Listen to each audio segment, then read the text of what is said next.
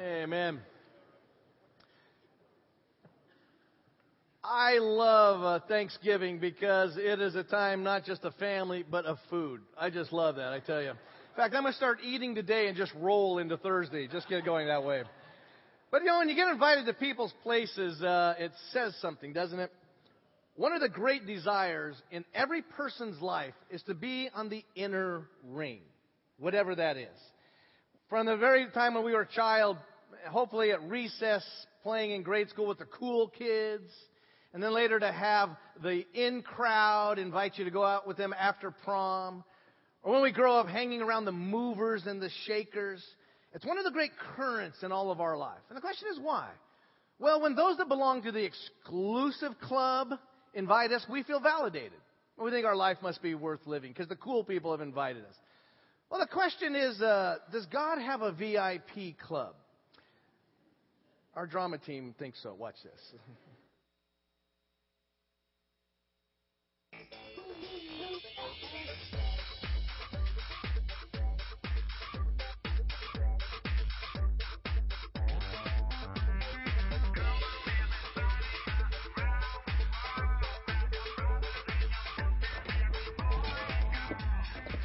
What is up, my man?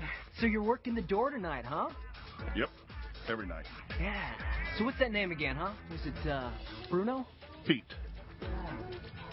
Are you on the list? Yeah, should be. Ricky Morrison. Nope. You might try under Richard. Uh-uh. I might be under Morrison. Not there. RJ? No. RJR. Sorry. Ricky Ricky Go Go. No. Uh, Rickster. Nope. Rickaroo. How'd you uh, hear about this club? One of the flyers? Yeah, one of the flyers. You didn't really read it, did you? Yeah, whatever, man. You know, I, I'm friends with the owner. Yeah, I doubt that. Oh, come on, hook me up, Pat. Pete, All right, come on, hook a brother up. you're not on the list, so there's no hooking up I can do. Brother. Uh, uh, Tom Farley. Yeah, yeah. What took you so long? Oh, the the line was just. Oh, no. You shouldn't be in that line. Yeah, come on in. We got a nice table for you upstairs. Oh, thanks.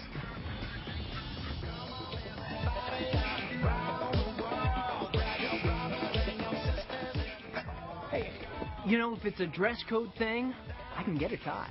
Oh, wait a second. Let me check. You with the tie. No! Hey. Susan Allison, we've been expecting you. Come on in. Thanks.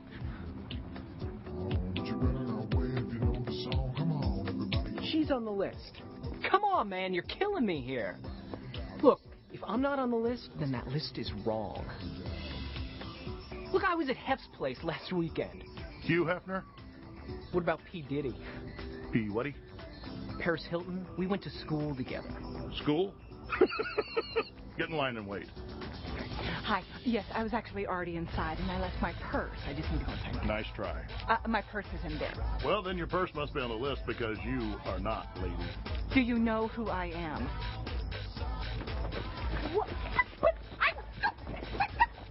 Look, Pete, I think we got off on the wrong foot. Are you still here? Yeah, maybe we can come to a little understanding. Your money's no good here. Money's good everywhere. You just don't get it, do you, Slick? Nothing can get you in here if you aren't on this list.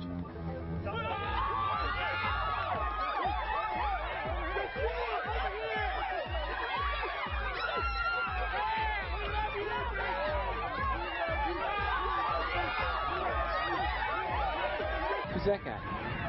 That guy is the way in.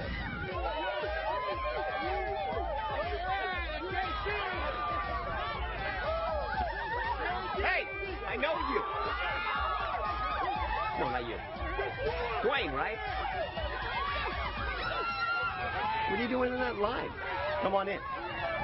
Pete, take care of this guy. You got it, boss. Come on in.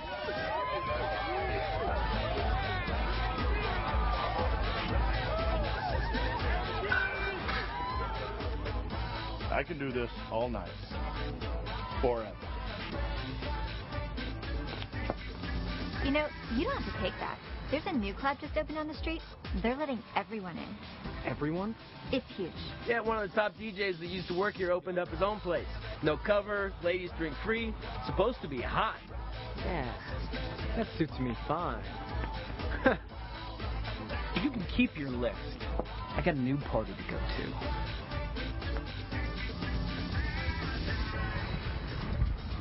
Sorry to hear that.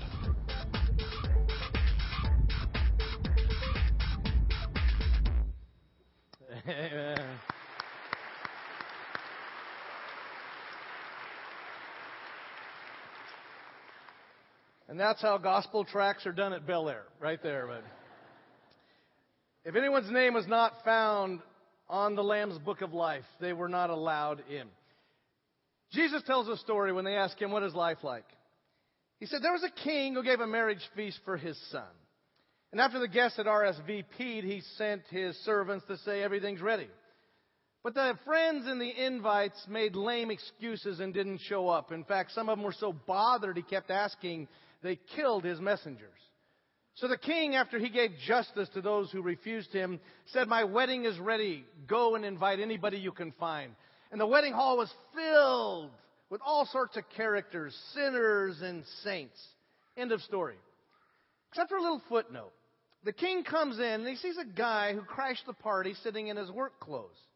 And so the king asks him, what's he doing there? And he's self-convicted. You know, he snuck in. So he gets bounced with the others and the celebration cranks up. What in the world is Jesus talking about? He's talking about in life, the very reason, Bel Air, that we have this mission, three inescapable truths from this parable. First of all, the wedding banquet has begun. Second of all, the king makes the list up who's invited, not you and me. And third, the list can be refused. The wedding banquet has begun. It's only a little bit of a appetizer right now. The real entree is on the way. But the person and work of Christ, some of the joy of the banquet's available right now. Second of all, God makes the list, not you and I. And we are called to go invite people. But third, tragically, the list, the invitation can be refused refused not only in going and taking this gift. Why would you turn down a banquet from the king? But we can refuse to go out and miss out ourselves and invite others. And Bel with this mission that we have in front of us, connecting together and working with other churches, we are to go into this crazy, wonderful, terrible city and invite everybody we can meet to come to this remarkable banquet. You got your Bible, let's turn back and take a look at that a little closer. Turn over to page 803 in Matthew 22 that the messianic banquet has begun. Palm Sunday has taken place. They have hailed him as the Messiah. The Romans are still in town, knocking the snot out of everybody. Corrupt officials are still leading the temple. What's changed? And Jesus tells this story. Once more, Jesus spoke to them in parables, saying, The kingdom of heaven may be compared to a king who gave a wedding banquet for his son. I mean, is that great? What is life like? They asked Jesus. You know what Jesus said? He says, like a wedding banquet. A wedding banquet. Don't you love weddings? I love to go to weddings and receptions, particularly when I'm not paying. I just love it. The food is great. Everybody's dressed up. They're all happy. All these dreams. And Jesus said, that is what life is like. And you go, seriously? Seriously? You go out here in the valley or even on the west side, it is hardly a wedding banquet. There is so much pain and suffering going on in life. And God comes and He comes in the midst of this and says, I understand what you're going through. I did a funeral a little bit ago over at Forest Lawn in Burbank, and I got there early. I saw a man, guy maybe in his 30s, just sitting there with these flowers, standing over this grave and he was just crying. I went over to him and told him I was a pastor, and he told me that his wife, who had been married just for two years, just died of leukemia. And they had, he had a six month old child now. Why? He said, why? Why would God do that? Why, why would God allow that? I mean, for all the blessings that we have as we look here at this Thanksgiving table and we think of the wealth of America and the poorest of us compared to the grinding poverty overseas, are we so much more deserving, so much smarter, so much hardworking? How about people that live their whole lives with injustice? Some people just get hammered and hammered and hammered, not for doing wrong, but for doing the right thing. And someday, every religion has to answer this question of theodicy is the big 50 cent word, the justice of God. Any religion or any philosophy worth its salt has to explain why isn't life enjoyable and why is there suffering? Whether it's secular Marxist theory, whether it is secular developmental psychology, whether it's Buddhism, Hinduism, Islam, Judaism, or Christianity, you all have to answer this question. Why is it going the way that it is? Well, it's interesting. If I were God, the question goes, and I were loving, I would want my creatures to be happy. And if I were powerful, I could pull it off. Well, we're hardly happy. So either God's not powerful or not loving. And it looks like a closed case, as C.S. Lewis said. But then you realize, well, what does this mean? All of us need a real theology of fun, particularly as we get ready to go into the holidays. The word fun, fun in the English, uh, Ingalls dictionary, does not really have a corresponding word in the scriptures. There's three things that feel good in the scripture pleasure, happiness, and joy. Pleasure, hedon in the Greek, we get hedonistic from it. God, in this marvelous physical creation, gave us senses to have pleasure. And some things are so pleasing in life. Some things are not. Fruitcake would be one of those. But some things are just so pleasing. But this intensity, that you know, the smell and the taste of a perfect cup of coffee with a donut, oh my goodness. Little Jewish boy, I'm sure he told you this, held up the sign of a Star David, said, This is the sign of our faith. Little Catholic boy held up a crucifix. He goes, This is the sign of our faith. And a little Presbyterian boy held up a latte and a donut and said, These are the signs of our faith together. But, but God made these things to be enjoyed. When you hear this great music or you see the beauty outside or you smell fresh pine boughs or you watch a snow falling in a forest or a warm bed on a cold night or a hot shower, pleasure's great. It's good for a side dish. It's a horrible entree. God gives us pleasure for many reasons, but if I gave you a bowl of spices, nutmeg, cinnamon, salt, and pepper, and poured milk on it and said, knock yourself out, you'd say that's horrible. And yet, how many Americans do that? Trouble about pleasure is not only is it self nullifying, diminishing return, the more you have, you got to have a higher high, a bigger kick, but it leads us astray I remember back at uh, my undergrad was in psych back at uh, Colorado State University back when the Earth's crust was cooling, the early 70s, and back when we could perform vicious tricks on rats. But I remember that you used to be able to put into their hypothalamus an electrode that's their pleasure center. And if this rat hits a lever in that cage, man, it feels like a buzz. You know what that rat will do when he figures out? He will beat that thing till he passes out. Just totally addicted to it. How many of us going to wake up in the morning because we're so empty, we're just looking for the next pleasure. Pleasure isn't bad in itself. I had a friend at one of my churches put on a like a $400, this was 10 years ago, $400 cotton Egyptian shirt. And he put on a $2,000 suit. And he got into his brand new BMW with the smell of the leather, just beautiful sitting there. And he put in Jupiter, Mozart Symphony. And he took a gun and shot himself. All the pleasure in the world doesn't mean anything if you're empty on the inside.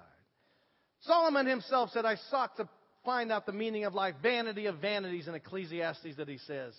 So pleasure in itself is enough, so we move to something called happiness. How, what do every parent says?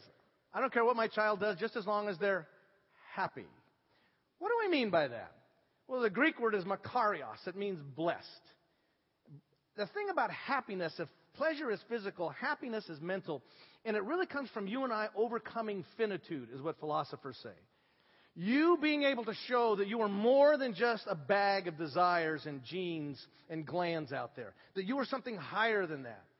Like when you start a business or you win a football game or when you take care of balancing your checkbook. I've heard of people that have actually done this. When you do that, or when your children clean their room. I remember both times that ours did that. That there's this feeling of incredible, yeah.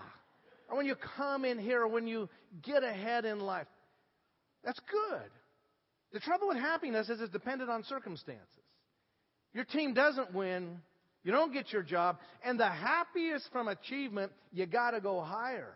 just like pleasure. It's called the success syndrome.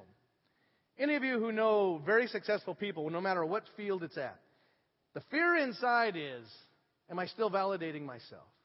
That's why after one success to the next, you know, one of the times of the greatest depression for athletes, and I know this from being a chaplain with the NFL and the NBA, is after a championship. Because afterwards, now you got to, what do I do now? What do I move it up to? After you close on that big deal, even if you have a trophy family and things are going, what do I need? And there's this drive. I got to make myself better. Not bad in itself, but joy is what Christ is talking about at this banquet. In the midst of these pain and tears, joy is from the word charis. We get the word grace also from that. And as C.S. Lewis, I agree, he said that if you've ever had any of these, pleasure, happiness, or joy, you want them again. It's a good feeling. Difference is you can control pleasure and happiness. You can't control joy. It controls us. You ever been driving along and listening to some music or something, and you're thinking, all of a sudden, this feeling came over and you, and like, oh my goodness, life is great, it's wonderful. And then you turn around to grab it and it slips out of your hand. Or you're sitting there talking with somebody, or maybe in a worship service, you go, and you go, joy. And then as soon as you turn around, it's like grabbing the waves on the shore. It's just sand left in your hands. Because you and I don't create joy, it grabs us. And as the philosophers have said, theologians and Aquinas, it is the hunger for God. But this hunger is more pleasing than anything this world has to give. And Jesus says, and I can give you a banquet, a taste right now of joy. I want to tell you the pleasure of the world is fun. Don't ever tell your kids that drugs aren't fun. If people tell you drugs aren't fun, they don't know how to do drugs. And then I'm going to tell your children that sleeping around, I'm going to say sex outside of marriage is no good. Well, I don't know who you're sleeping with, but that's not true. And that's the hideous side of evil. And it leads us astray because if you tell them it's not fun, the moment they do it and they fun, they throw out the warning, danger. It's going to come back and bite you and eat your lunch. And Christ says, I can come to you and give you a joy that shames the pleasure of the world. That's why he says it is a wedding banquet. You know, just like right now, you are not forcing air into your lungs. You know that. You can't stick air in your lungs unless you have an air hose down at the filling station. All you're doing with your diaphragm is you're making a vacuum that it fills in. You and I can't pull God down to heaven and give us the joy we want at the moment we can make a landing zone for the Holy Spirit. And when you make those spaces in God, it follows. You ever watch a little puppy chase its tail? Is that insane? Just watch chasing, chasing.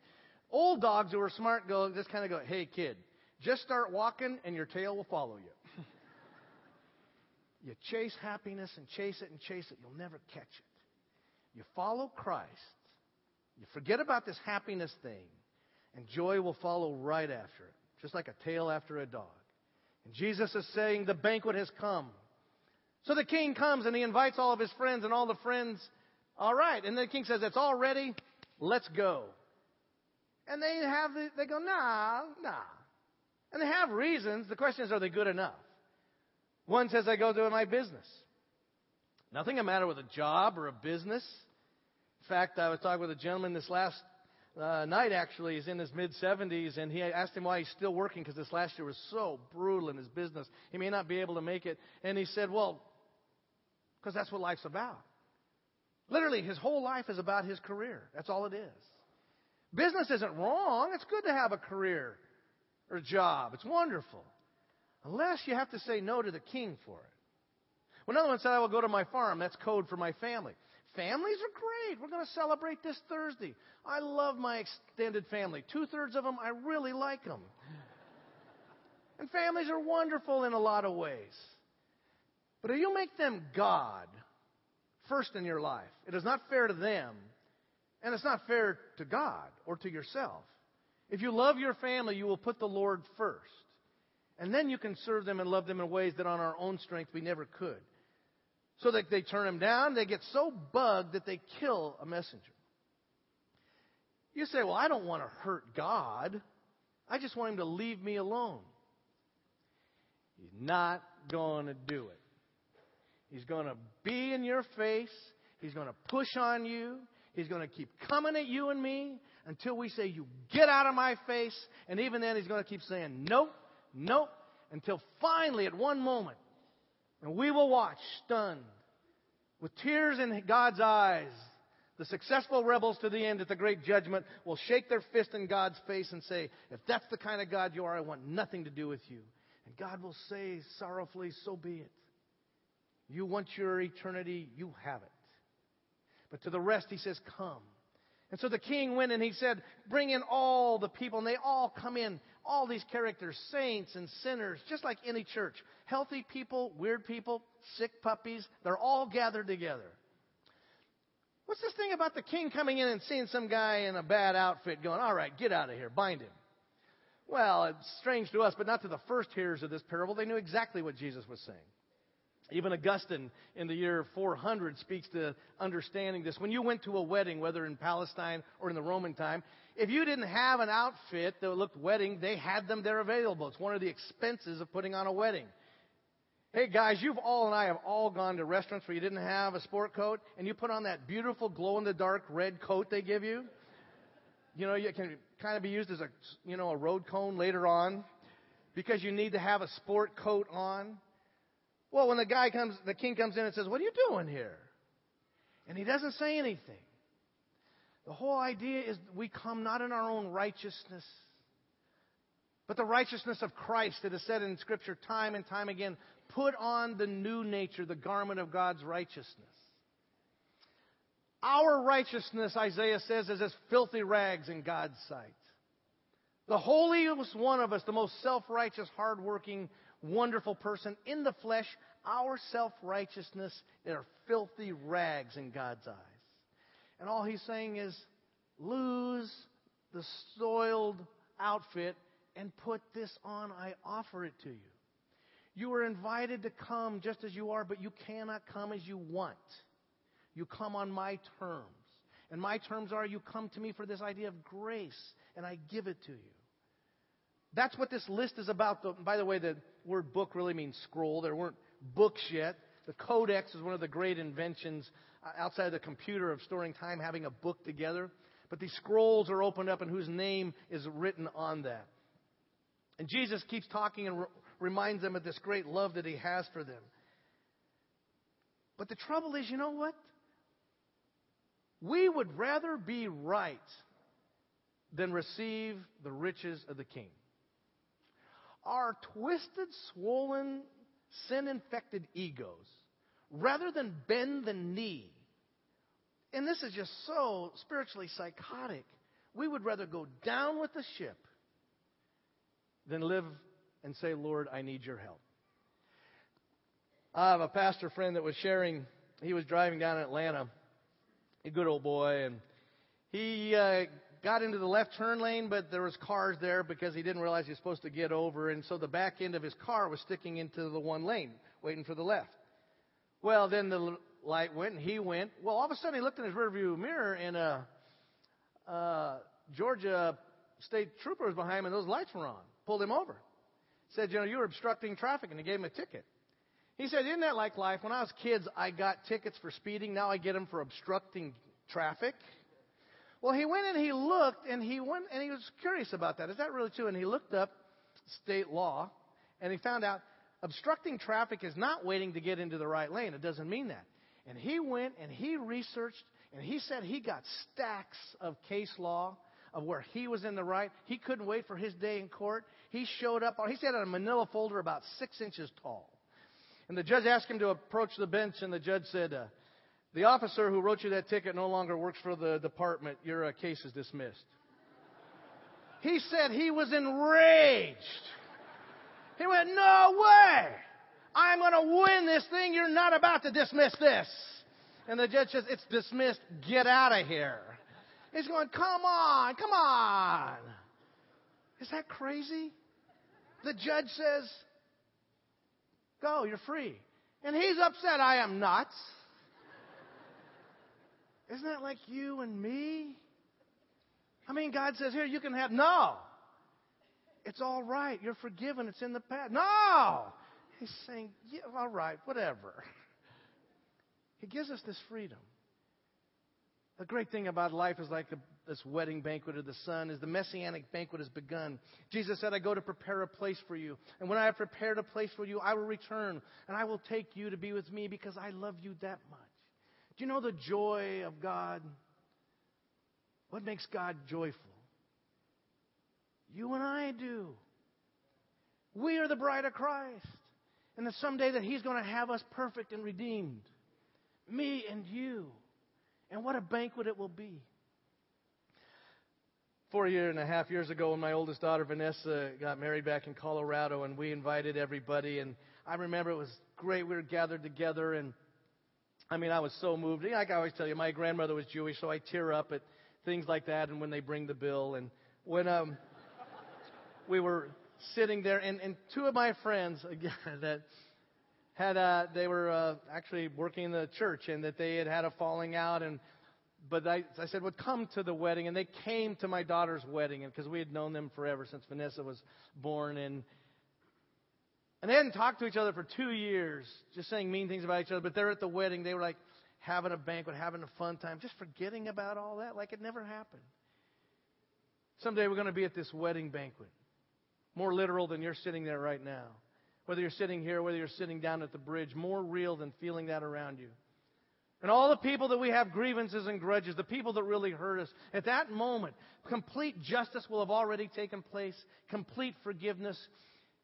And we'll look back like that was a fight in grade school. What was that all over? There will be no more war or pain or death or tears or sorrow, it says in Revelation. But God says, I will make all things new, and death itself will be an old memory. And as we are sitting there at the banquet, we are just called to invite people. You don't need to force them in. You don't need to trick them in. Just invite them to the king. Invite them to the banquet. God is the one that's on the list. You and I don't pick who gets invited. I'd like to think I can be there to advise Jesus, but rumors has it I won't.